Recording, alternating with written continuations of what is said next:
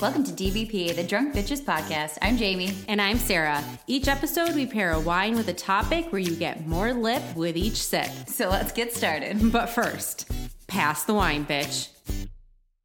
Hey guys, uh, we have an interesting episode for you today Sinister or Safe? Hmm. We're going to talk about electric and self driving cars. Recently, I had to do a little research myself for a new car, so some interesting stuff came up.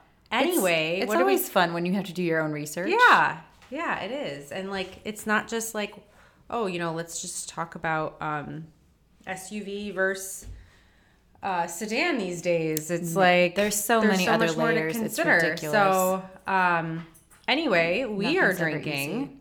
What are we drinking, Jamie? We're drinking the 2019 Sinister Hand from Columbia Valley. Owen Roe is the wine producer. And okay, this has wax on the top. I think you're just supposed to put the cork through the wax, right?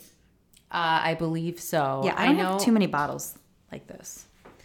I know. Um, Adam sometimes cuts the wax around. Oh, you look, it's pri- it's prying right Yeah, up, so it's okay. totally fine. It was just on the top of the cork. This is a red blend, and it's an interesting red blend, and I'll tell you why. Hang on. Ah, isn't it primarily Syrah? Yeah, it's primarily Syrah, which is the grape we're going to talk about today, but it is also our regular GSM blend, right? So Grenache is next, Mourvedre. But here's where it gets weird to me. It's 5% white Rhone. But what the hell is that? Yeah. White Rhone could be. There's a lot of grapes.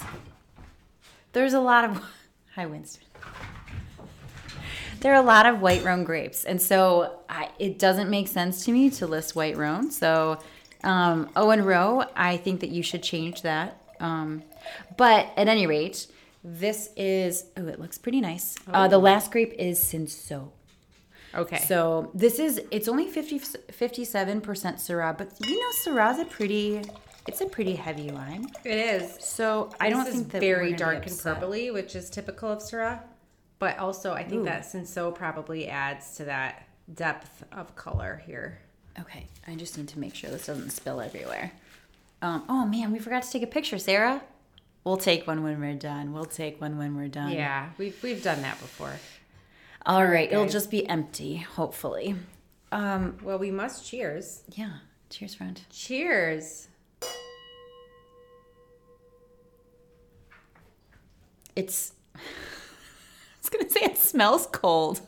I mean, It's just because we had that temperature drop. I I know, You guys, it went chilled from but 70 to 35 degrees in less than 24 hours. I'm sure Yeah. many of you that live here in the Midwest know what we're talking about, but yeah, I don't think I that was just drastic. oh no, it totally was. I mean, I whipped out my parka. so stupid. Um. Anyway, so I'm I'm picking up a lot of blackberry. I'm picking up a lot of herb. What is this aged in? Because I am It's got to be oak. I don't think they they noted Really? what they're doing. because don't you think? I have a I'm getting a lot of um like metal. Like a Metal? metallic not in a bad way. It's almost like a clean smell. But I would equate that actually to like a slate stone. Yes. Okay. That all right. too. So I don't wow, that's actually a great question. I would be I don't know. I personally would be surprised if they aged this in stainless steel. But actually, did you taste it yet?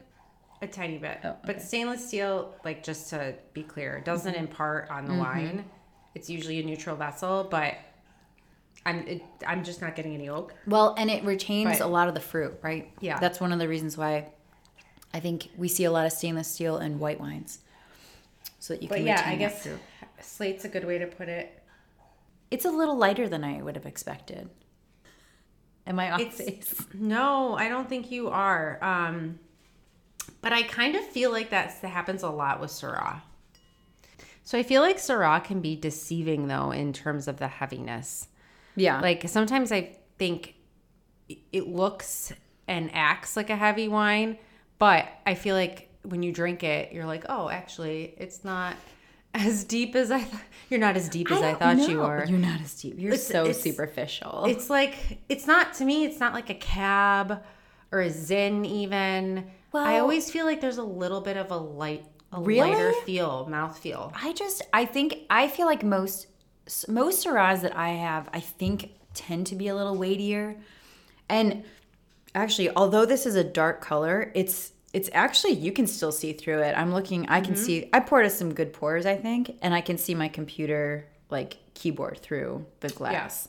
So it's not as inky as like single varietal Syrah presents itself. And that's I think that's also something super important for us to keep in mind. This is only 50% Syrah. So And well, and you've got 18% Mourvedre, Mm-hmm. which can also be a little bit on the lighter side. yeah. So This is um this is a it's good. it's pretty good. Yeah. It's a 14.1% ABV, which I think is pretty good for all of these grapes. Mm-hmm. Uh, they tend to be a little higher on the alcohol side. Um, this bottle costs like 30 bucks. So it's not going to break the bank. Washington, I think, generally has pretty decent quality and pretty decent cost versus quality. Uh, I Right. think they do a pretty good job up there.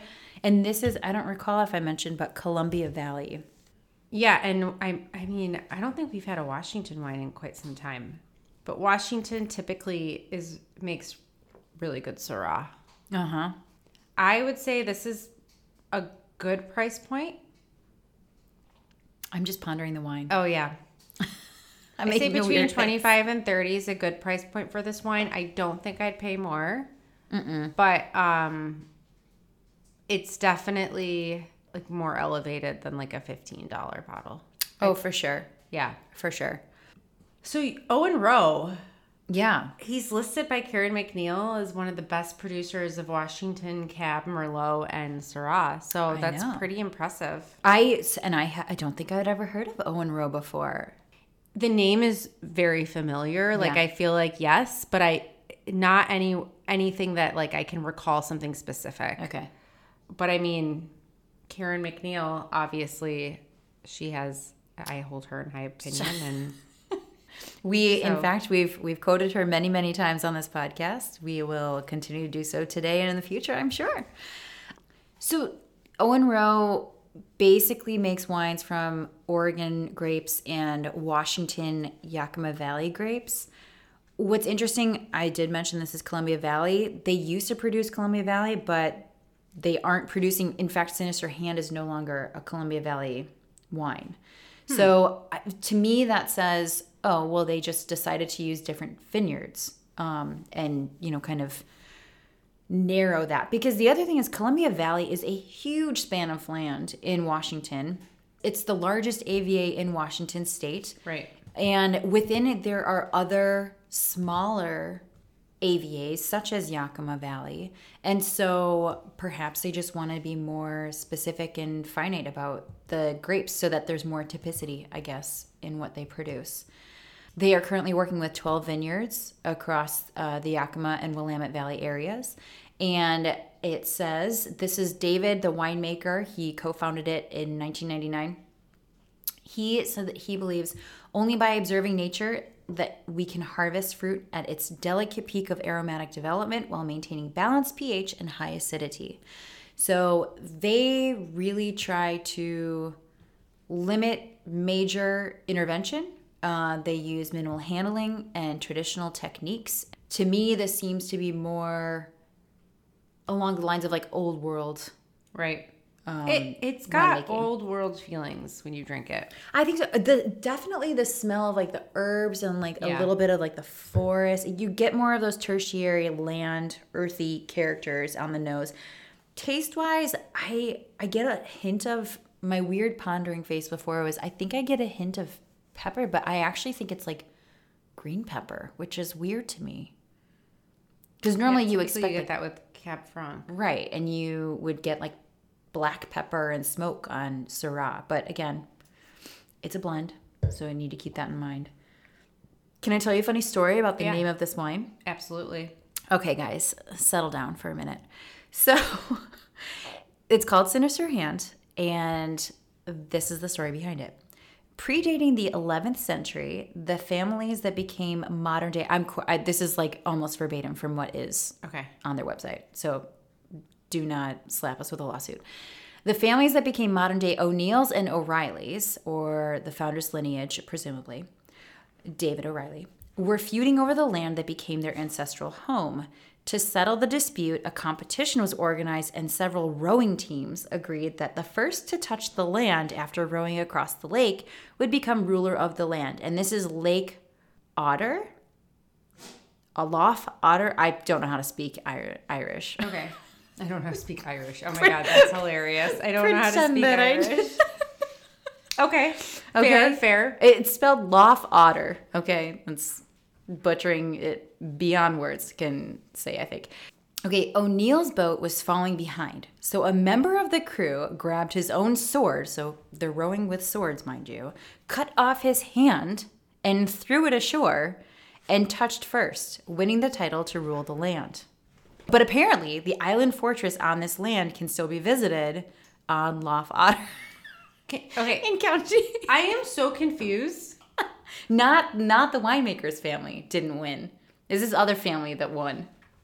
It's, so this is the winemaker's family is Is one of them. One of them Is what I'm guessing. Okay, I'm like, who's are these people and what does it have to do with Owen Roe? I'm assuming because it says present day O'Neills and O'Reillys, which there are a million, right? Right. But David O'Reilly being the winemaker, Okay. I assume that this is yes. based on one of his That lineage or family Yeah, stories. totally. But it doesn't say that, so I'm like totally interpreting things. Anyway, so that's Sinister Hand. So the picture of it is basically a glove, a um, armor glove, cut off at the wrist and sense. dripping blood. So it does tie into this story very well. I mean, okay, Wild. if you're no offense to Owen Roe. And No. so where does that name come from then? Because it's not the winemaker. You know, I don't know. I didn't. I'm sorry. I failed to look that up. I was looking up the Yeah, no. wine stuff. I'm just trying to think. That's a great question. If I am gonna make my own label or whatever, Mm-hmm. I mean, Yeah, but do you remember David Swift? I'm sorry, Orin Swift. Orin Swift, Yeah. Dave Phinney. So Orin Swift is his mom's maiden name and middle and a middle name, somebody's Mm-hmm. middle name. So maybe that's a la Owen Roe. I don't. I don't know. Hmm. People get creative. Maybe it's children's names. Great question though. It should be on their website, and I. I mean, Well, I didn't look very hard for it. But so. what I'm trying to say is like, if I'm thinking of a name of a wine and a label, like this is very creative. Don't get me wrong, and there is like a root to it, right? yeah. But damn, that's reaching a little bit. Like, is this your family in the 11th century, or did you just like find a story with the same last name, and then you're like, oh yeah, let's call it Sinister Hand based on? I mean, Yeah, I don't know. I don't know. This is I'm now I'm like even more intrigued. I feel like we must know. Well, Okay, this wine is obviously making done. my face blow up. You can see this, right? I'm just not I'm you not are just a, a imagining. it. tad red, yes. It's Yes. it's pretty intense. Okay.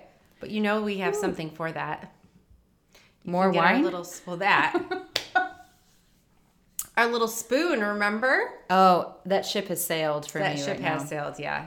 Ooh, we do need to do a podcast where with those conversation questions. Oh, you know they true. don't include the conversation questions any longer in the Pure Wand Oh, packaging. All right. Do you want to share a little bit about Syrah? It's been a while. Like you said, it's been a hot It minute. It has been a while. So, Syrah is indigenous to France. Typically, you find it in the Rhone Valley. Um, in northern Rhone, it's the single varietal, like you always hear Hermitage, Côte Rôtie. Those are those very famous, very expensive wines. Yep. That is Syrah. In the southern Rhone, Rhone, not Rome, in the southern Rhone Valley in France, it is part of the blends that are made there, like Chateauneuf de Pape. So Which is GSMs. your So the S is Syrah. Yes, Chateauneuf is one of my faves.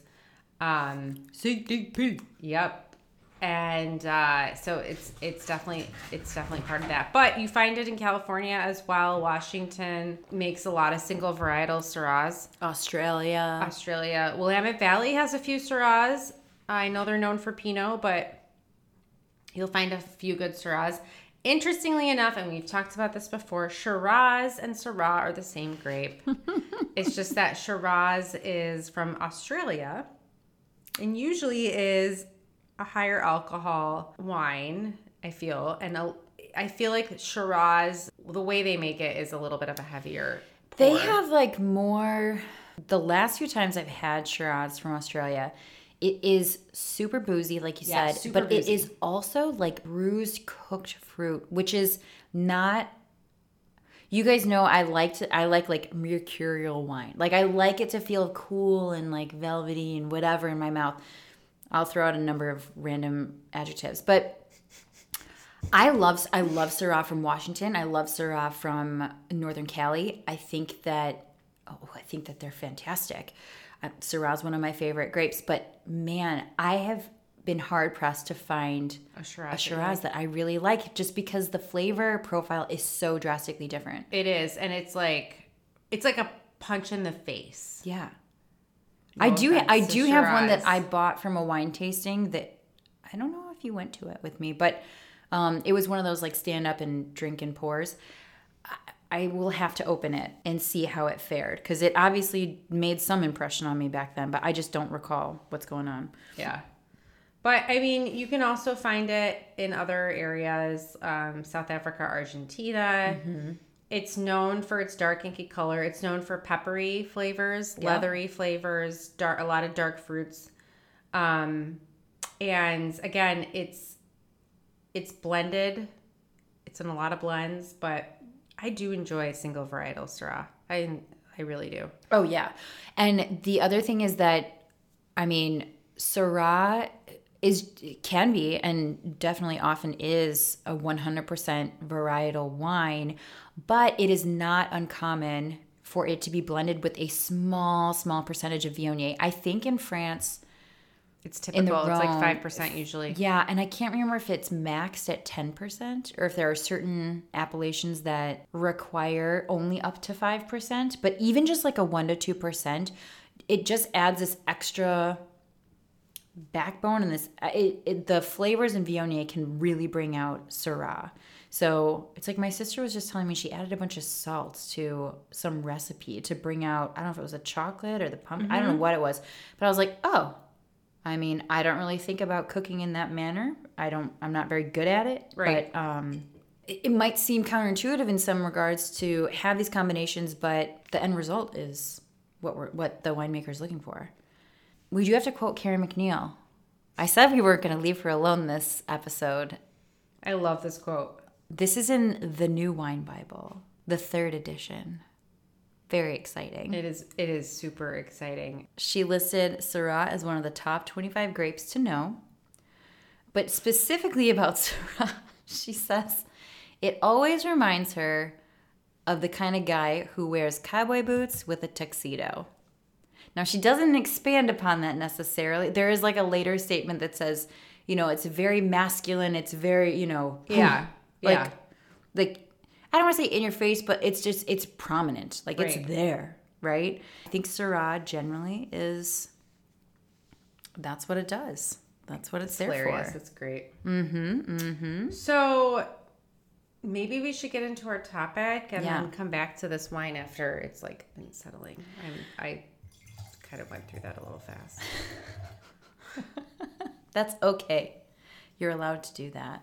It's just been so long, Jamie. I mean, like we haven't recorded in a while. I know we've put some episodes out, but Life has made us taper a little bit, but that doesn't mean that we still don't want to do it and that we aren't having fun. oh, and by the it. way, that doesn't mean that we still don't drink together. oh yeah, that's true too. we just have other distractions that keep us from recording. Yeah. Um, okay. Where do you want to start with this topic?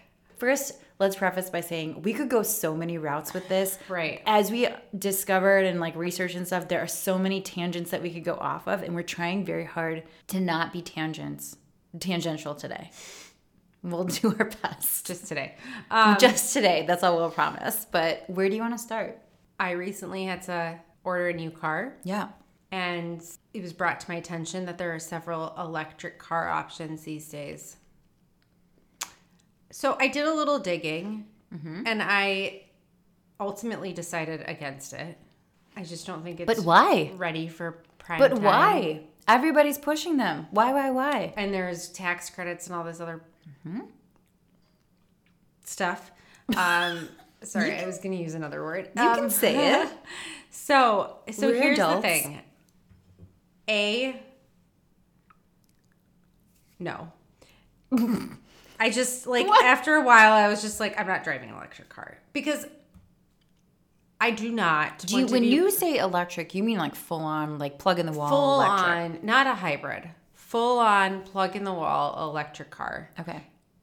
Okay, A, you need to like get a plug installed in your house. You need to have adequate garage space to be able to drive your car in and plug your Should car I in. broach that topic with you about? we do not have Okay. adequate garage space. We barely have a garage. It's more like an attached shed. Okay. so, um, It serves its purpose well. Yes. So there's that. All right. Then you have to think, okay, we and I'm again, we're trying not to get on tangents, but I'm just telling you where my Go for it. Do it. Do it. Do was. it. We are worried about cost of gas, right? Oh, you mean like collectively as a as a But that's why a lot of people get electric cars. Part of it is the cost of gas, The which cost. has risen tremendously Mm-hmm. in the past year or so yeah? and continues to Do you remember when, when it was like a dollar something when we were in like high school I know driving? we sound like we're like 90. When I in my day, Back in my day, five cents. I walked gallon. five miles Yeah. in the snow. Right. Sorry. Exactly. That's how we are right now. Like, but literally, I think when I started driving, it was like a dollar a gallon. But here's the thing: Have you noticed your electric bill lately? Yeah. It's high. I don't know about you, but like mine is high, and my electric, my electricity use has not gone up. Correct. So, Meaning I'm in the same boat. About how the cost of electricity is unstable. So, like, my thing was like, so I'm gonna charge this car, but I don't to save money, but I don't really know if I'm saving money. And I don't really know if I, because we are not, I don't think we have the infrastructure in this country yet to handle all the electric vehicles. It's not like a gas station. Like, not every gas station has a charging station. And Oh my you God, could do be you know driving. of? What's that? What if? See, I'm gonna. I just found a loophole. I think. What if instead of charging it at your house, you went and charged it in a parking garage somewhere? That Who has somebody. time for that? No, I know, but like, let's say you go and work remotely from someplace around there while it's charging. I'm not suggesting that that's a great loophole because there's not But enough don't you for pay everybody. per charge in some places? Do you pay? I think you might have to in some places. Oh, do you know I because I don't have one. I never Yeah. like thought about it. I just always assumed that it was like a, ni- a special a benefit of you driving an electric vehicle and going to parking in a parking garage. Like you can charge for free. yeah, but have you, pay to ever driven past those? There's like three spaces. Well, that's the thing is like there aren't certainly aren't enough if everyone is expected to adopt. Exactly. adopt. Like, that's the thing. It's like Yeah. we don't have the infrastructure. You guys, like everyone's pushing it and tax breaks and all Yeah. that, but like, where's the infrastructure? Like, also, if you were so if, if you were and to get of my if me and ten of my friends get electric cars, we don't have space enough Right. for all of these places. If you were to go electric, would they cover the cost of installing? Oh, you mean my company? Yes. Yeah, this is a yes. I do get a company car. Um, yes, they would, but, But still, would they cover? You know how they cover like cell phone? Some companies cover cell phone costs or whatever. Would they cover your electricity costs to charge your car? I don't know. That's Okay. Mm-hmm. a very good question. I didn't get that far. I made the decision. Important questions to ask people. But um, But it sounds like you had your mind made up well before any additional conversation with work. oh yeah, no. Yeah. I mean, like, how am I going to drive a certain amount of mileage and feel confident enough that I'm going to get to where I need to go if I need to stop somewhere? Yeah. I mean, I don't know about you, but I don't know if you've ever been on a road trip and you are nervous that you might not get to the next gas station. Yeah. Because that's happened to me where you're driving and driving and driving. And you're like, oh my God, there is, it's been miles and I haven't hit a gas station yet. Mm-hmm. Okay. And that's when everyone drives a gas car. Yeah. How is that going to be like with electric? So, anyways, Yeah. I just don't think as a country we're ready. So, that's one part. And then there's the green Yes, that's another. It's a, I think a very big argument people try to make. Right. Okay. so here's what I think about that. And this is my very basic knowledge. So please, listeners, feel free to reach out and call me out. No problem. I'm not talking about this from any place of expertise. However, these batteries go out faster than an engine. Mm-hmm. So once, because I've been, I was reading about this and listening. It depends on the the size of the car too. Yeah. Okay. To dispose of these batteries is not good for the environment, from my understanding. Mm-hmm. It can actually be pretty detrimental to There's the like toxic metals and stuff, right? Mm-hmm. So technically you can recycle some of these batteries and you can use like the nickel, the cobalt, the copper, the lithium, all those components. Yeah.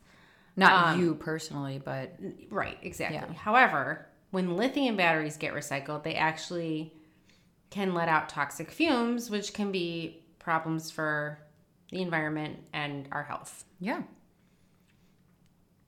So that's why, like, have you noticed if you get an Amazon package and it's like you ordered a kid's toy or whatever, and there's like, there's like stickers all over it, like a lithium battery, and you're like, I'm Oh, sorry, uh-huh. is this thing gonna explode? Like, why are we so worried? Yeah. you know they they can be toxic so i don't know if we're ready for that like we're gonna just and then if you dump them if you dump them if you don't recycle them Which is like what's going to happen. which is like if they end up in a landfill then there's a lot of environmental issues that Mm-hmm. can co- come with that. I mean huge ones.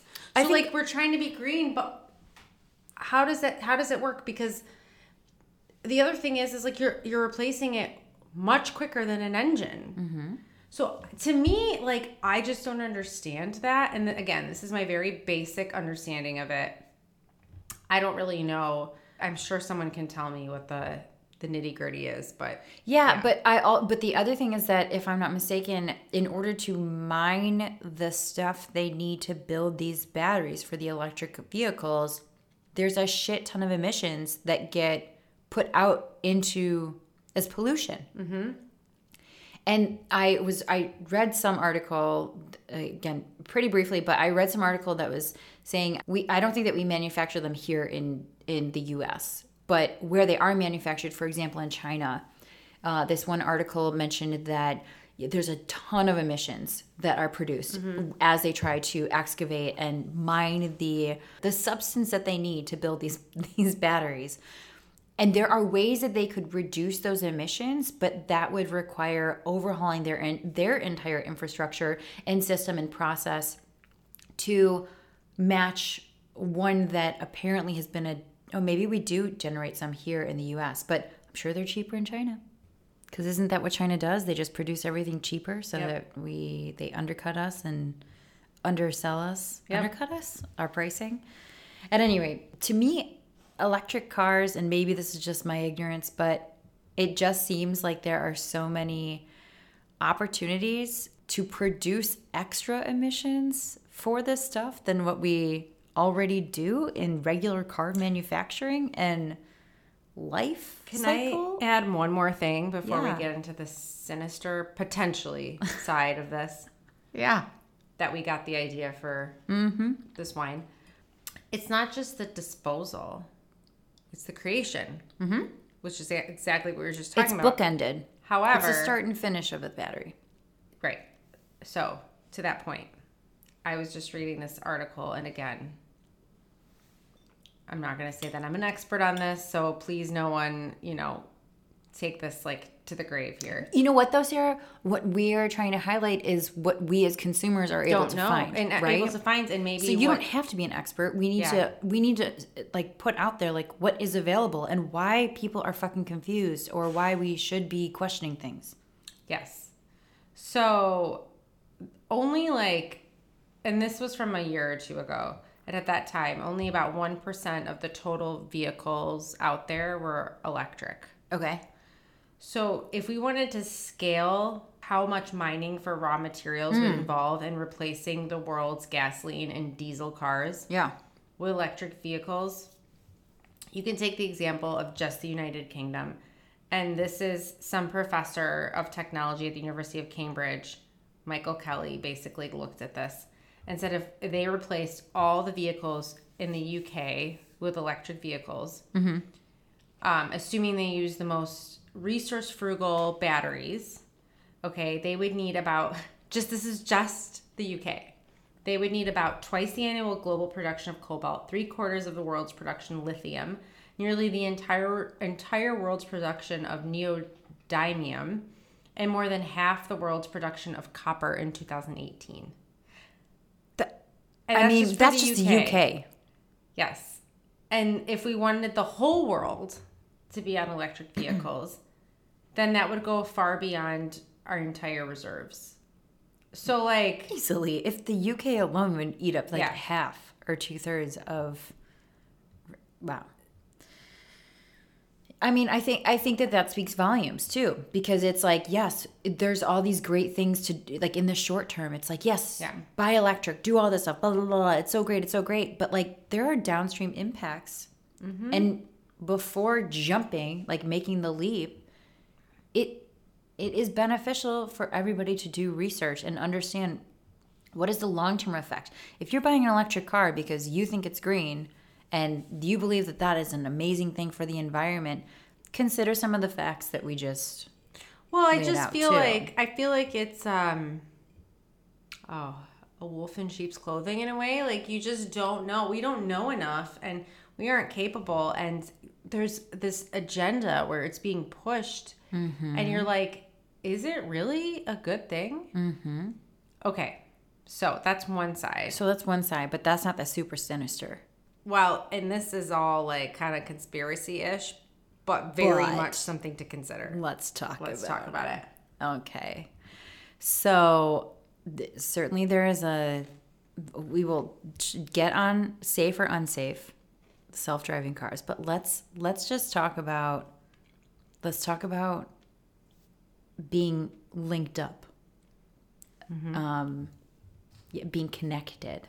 Your car is connected. Yep. Okay. So uh, this is the idea that, and not idea, real, real in practice thing, um, that cars can be um, remotely accessed, right? I can start my car from my cell phone. I can too. I can do the same thing. Yep. I I did it this morning because it was fucking cold out. So, yes, there is that, right? I could also and so when we can start our car, we can stop our car. I can lock my car, I can unlock my car. I can do all of uh-huh. these things, mm-hmm. right? Well, You can locate your car. you can locate your car, it's true. So, late last year, so about a year ago, right? In California, there was a police chase. This is just probably just one of numerous examples. There was a police chase. This guy was suspected of murdering somebody earlier in the morning or killing somebody. Homicide is not murder. Homicide is killing. I don't know what the difference is legally. Whatever, regardless. That's another podcast. That's another podcast. So this guy was suspected of homicide, went on the run in his vehicle. The police were chasing him for six hours, which is a long fucking time. it is a long. I don't even remember what uh, OJ Simpson's chase was, but I don't think it was that long. At any rate, Speaking of, how did he have enough gas? I don't, maybe he had a full tank. We're He all supposed to have- have a He must tank. have had a full tank. Wait, it was electric. He'd have to like recharge. Wait, that's insane. Okay, regardless. Six hours in a he was in a truck too, so Okay. whatever. So anyway, um the cops are chasing him, chasing him. Realize the dude has OnStar in his truck. Okay. They call up, cops call up OnStar. They're like, hey, can you turn this car off? He's wanted for killing somebody. OnStar says, yup. OnStar shuts down the vehicle. The guy, not being able to go anywhere else, jumps out of the car because the police basically have him cordoned or off or whatever. Starts shooting at the police. The police start shooting back at him. They kill the guy. I guess he, I he was suspected. OnStar's a hero. Are they? I don't know. I'm just I'm just But this is the question. Mm-hmm. In this scenario, somebody theoretically or potentially, allegedly, somebody allegedly killed. I mean he probably did if he was running like I, that.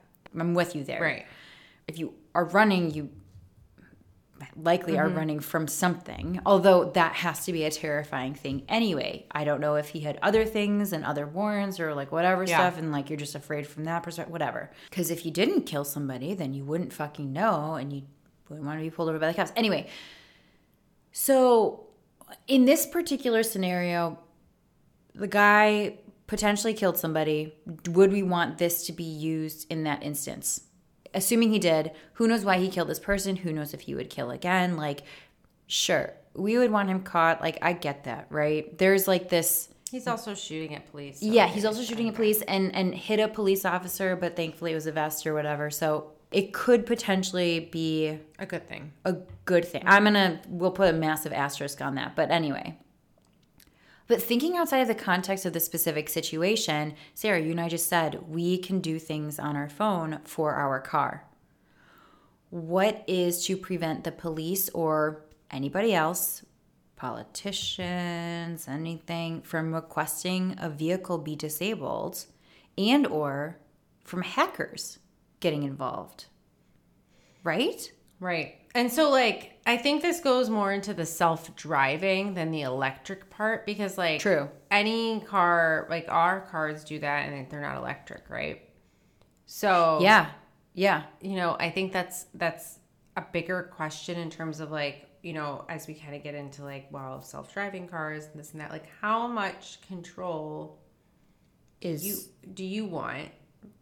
or should we maintain? Right. Because ultimately everything can get hacked or controlled by someone else because someone Yeah. else is controlling it. Whereas if you go and have like my 2001 Honda Accord, Oh yeah. Mm-hmm. Pow- roll up windows, like okay, key I had and power lock. windows. Oh, okay. power All right. Windows. right. Okay. Okay. Nice. the the house, my household did not have power windows on the Accord. windows. Yep, yep, yep. I did. I did. I did. I sold the cigarette lighter and the whole Mm-hmm, the whole thing. Still had my CD player. But I oh, mean, tape deck though. Oh. That's the question. no tape deck in the 2001. No tape deck. Oh God. Um, well, yeah, but but so that car would not be able to be hacked from that perspective. Right. right consider how often you get an alert that oh this password was was leaked or there was whatever it- there was this data leak blah blah blah blah blah well guess what that shit's happening to your your vehicle's data that is being collected by whatever car company you own or whatever software company is used i don't even know who gets the Well, data like literally, people can know where you are at any time Well, because that- they can locate your car. Yes, so they can know if you're Mm-hmm. home, if you're not home, right? And they can then like go to your house and burglar you, right? Rob you, burglar you. burglar you. I mean, so consider for a moment. Okay, this is one instance where media picked it up. Sure, it se- maybe it seems like an okay, Well, OnStar probably thing. had to cooperate with the police too. But why? Isn't this similar to um oh my god, what the hell I was mean, it? it's probably Wasn't it like an. Amazon? Oh, Alexa. It was Alexa. Yes. Yes. But I think that's. I think they had to also cooperate. But then what is the line that's drawn for what is police cooperation if they suspect somebody of something? I mean, like that's a very it's a very gray line. Yeah, but I think if someone's running from the police for murder, No, I listen, I totally hear you on that. It's like if they're running, there's obviously something that's and it's going on. murder, it's not like they stole a pack of gum. You know what I'm saying? Very true. They did not steal a pack of gum. They did not steal a pack of gum. So there's there's that, and it's like you just have to wonder like who are the hackers? Are they just stu- silly teenagers who like are just really good at technology and I don't know are just fucking with the system because they can? And don't really want to get like gain anything from Yeah. it? Maybe. Is it something more sinister? I don't know whether or not it's something more sinister. I think here's here's the overall question: Yeah. Can it be? And the answer is yes. So like even Can it if be it's sinister? not now, Yeah. and I, I don't think it is. You know, ultimately, Yet. yeah. Ultimately, I think it's a, all a good thing and has made our lives super convenient. Like, I started my car from my phone today. You know, Same. Okay, so actually, Sarah, we had a podcast a while ago about the convenience of things yes. and like social media and like, Uh-huh. yeah. hmm So, is this like a problem with our society? We just want convenience without thinking about long term impacts. I don't think that's changing. It's very sad. I don't think that's changing. So I think the question is is how far do you push it? Yeah.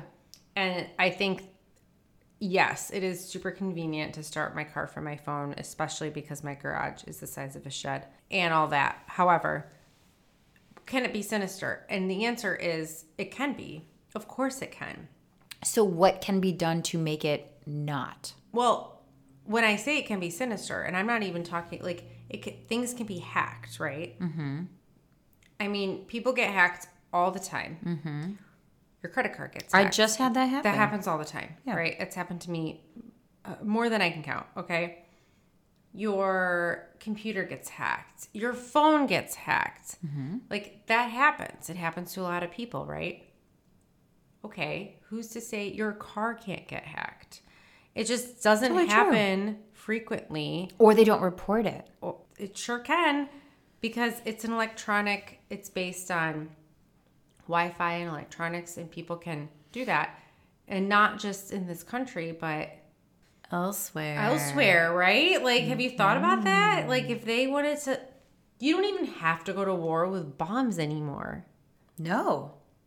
I mean, you could go to war with technology, and this is a whole 100%. nother conversation. Sarah, I am with you on this. yeah, you Yes. could go to war with technology like I think China there is already a war with technology because we're like defeating ourselves. Yeah, that's true. But I'm saying Via like technology. China or whomever, Russia or whatever superpower could decide, oh, we will just like disable everyone's vehicles.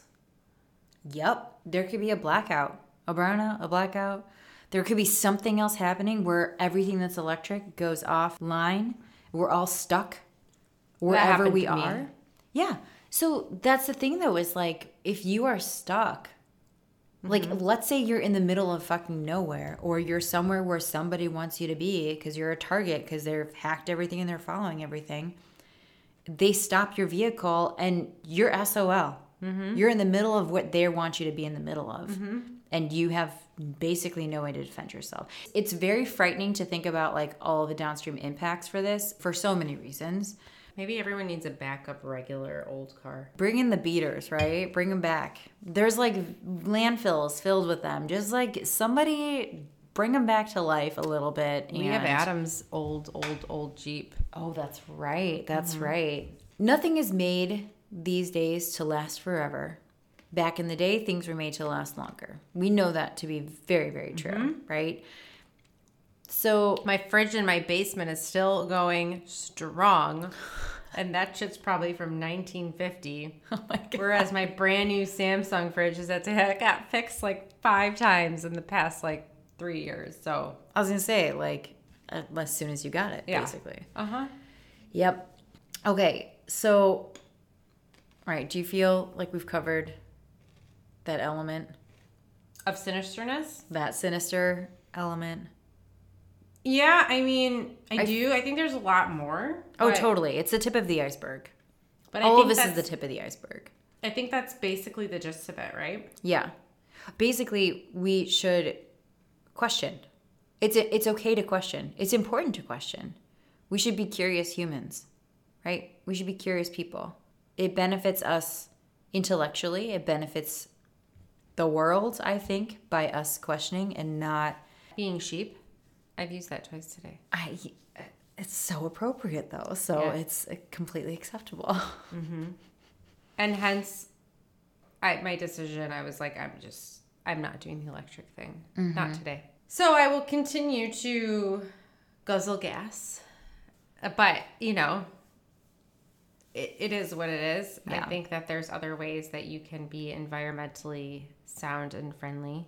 I'm not We saying that it doesn't more. have an impact on the environment, but I think there's small things that we can do. I feel like right now, this electric versus gas thing is out of our hands in the sense that, like, I don't think the electric vehicle is the answer to the problem. And so mm-hmm. you can do other small things that can actually help. So there's my plug, guys. What about you? Do you feel like we've covered the sinisterness? From that perspective, yes. Yes, yes. I think we're I think we're okay there. I think I got my questions and points across. I feel good about it. How do you feel I- about this wine? I want something deeper. Okay. I want something heavier. Okay. Maybe it's just because it's been a week, but I would like something heavier. You want a little more pow. I do want more power. I want more typical Syrah. I think the blend is great. I actually I think this is a very drinkable wine. I don't know Yeah. if you agree with Oh, clearly I do.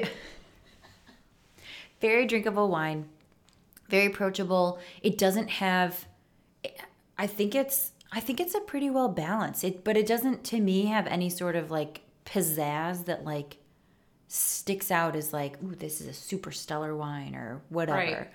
now Owen Roe makes a lot of single varietals so maybe that's a better route for them. You know, just thinking about like Karen MacNeil's placement of them in their list. I mean, I think it's I think it's a good wine. I think it's a decent wine. I wouldn't be opposed to buying it again. Actually, I wouldn't either. I think it's probably a crowd pleaser. I was just gonna say that on the tip of my tongue. yeah. Same phrase. It's done well. It is. You know, one of the things that Owen Roe has on their website, they try to not handle things too much. Again, it's that old world concept Mentality, yeah. and mentality about winemaking that you just let the grapes do what they do, right? Mm-hmm. The only, I guess, question I think it'd be interesting to compare this 2019 with like the 2020 or later that is Yakima Valley to see if there's a difference in flavor. Right. But again, I I kind of want something to stick out a little bit more, but it's very smooth. Yeah. Agreed. I think it's very smooth. I also didn't know if we should have aerated it because it was Syrah, but I think it's okay. I thought about that, but it's 2000. It doesn't have a long finish either. I think that's the other thing that is just like, It's lacking that pepperiness from Syrah that you want, I think. yeah. And I think that's probably because it's a blend. Well, in Syrah, like But- you know, it's like it's it covers your mouth, it coats Yeah. your mouth, your teeth, your everything. Yeah. I don't feel like maybe this is doing it. I can't see it. It doesn't look like it on you. It doesn't look like it. Okay. So I want the coating. I want to let it linger. It's a little more fleeting than you would expect. I Yeah. do agree with that. Yeah. but um But it's well, I think I think worth the 28 bucks for it being uh, Washington. Mm-hmm. Washington, I think overall has great value for the wines Agreed. that they that they produce. Um, Agree, agree. I don't think I've ever really been disappointed with a Washington wine. I, I can't recall anything specific, but yeah, I, I think Washington wine is typically pretty good. Yeah. They've got some good whites too. That area is a great place to drink wine. I know you went. Yeah, Pacific Northwest, man. I have not made it up to Washington for wine stuff, but it is just very interesting and quickly a revisit about like Washington wine regions themselves. The Columbia Valley is located on the east side of the Cascade Mountains. And so, although everybody assumes it's rainy Seattle, which there is a wine region around there, this is a very dry place. It's continental climate. It's very, very dry. It gets very, very cold in the winter. It gets pretty like decent weather in the in the uh, summer. High diurnal temperatures. And one of the unique things about Washington, oh my God, I can't believe we to- I totally forgot to say this. Did you know that pretty much all of their vines are just on their regular rootstock? So Syrah is on like original Syrah, right? Like French Syrah. Seriously? They aren't, yeah, they, they aren't grafted onto North American rootstock, which is because phylloxera has not historically been there.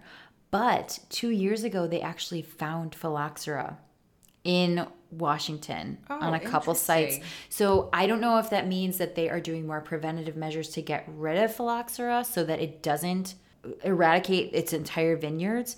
But basically, Washington is one of the unique places. There's only a handful, I think.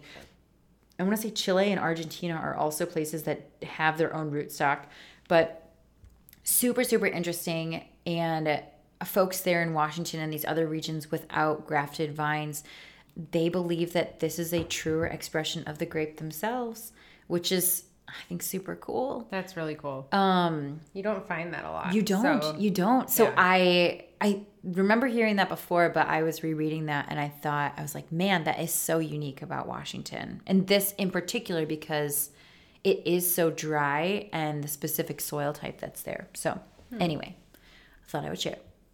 Some, uh, so I'm on their website actually, Oh yeah. And you can text them for questions. Oh my God, what was our question?